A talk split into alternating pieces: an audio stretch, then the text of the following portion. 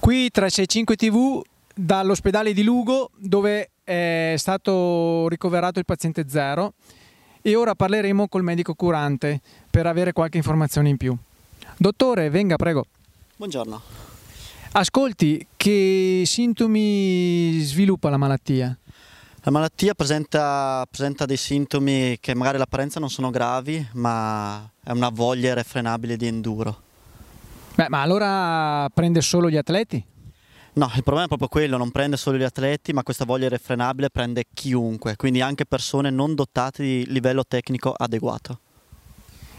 Mm, conosce qualcuno che si è fatto male? E è questione di tempo, è questione di tempo e abbiamo visto dei rider non dotati di livello tecnico appunto adeguato andare sul pistin e arrivare corti. E è un attimo che succede la tragedia. Il, um, è molto contagioso il virus?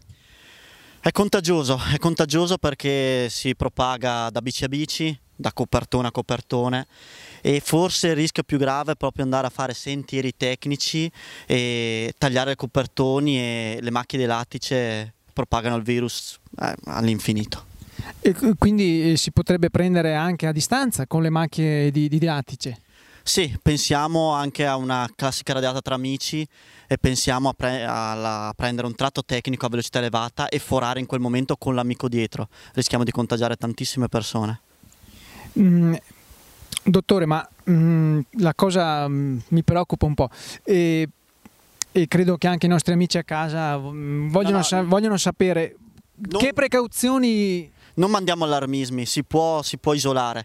Col panzette zero stiamo avendo, okay, stiamo avendo delle ricadute, però secondo me lo possiamo isolare. L'importante è cercare di usare meno lattice, andare su percorsi più facili. E consiglierei anche la bici da corsa. Ah.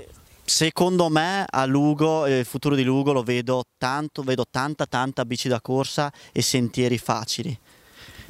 Eh, saranno contenti tra i builders della capitale. E cerchiamo di evitare anche eh, i terzi tempi. I terzi tempi sono forse più pericolosi. Pensiamo al portabici fuori da Willy e alle bici che si appoggiano. È, è deleterio.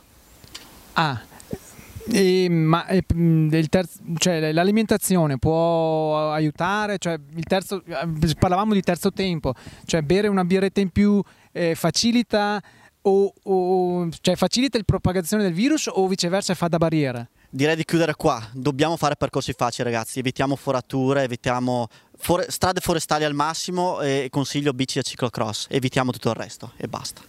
Ok, il dottore direi che è stato molto professionale, mm, noi forse un po' meno, quindi a voi la linea.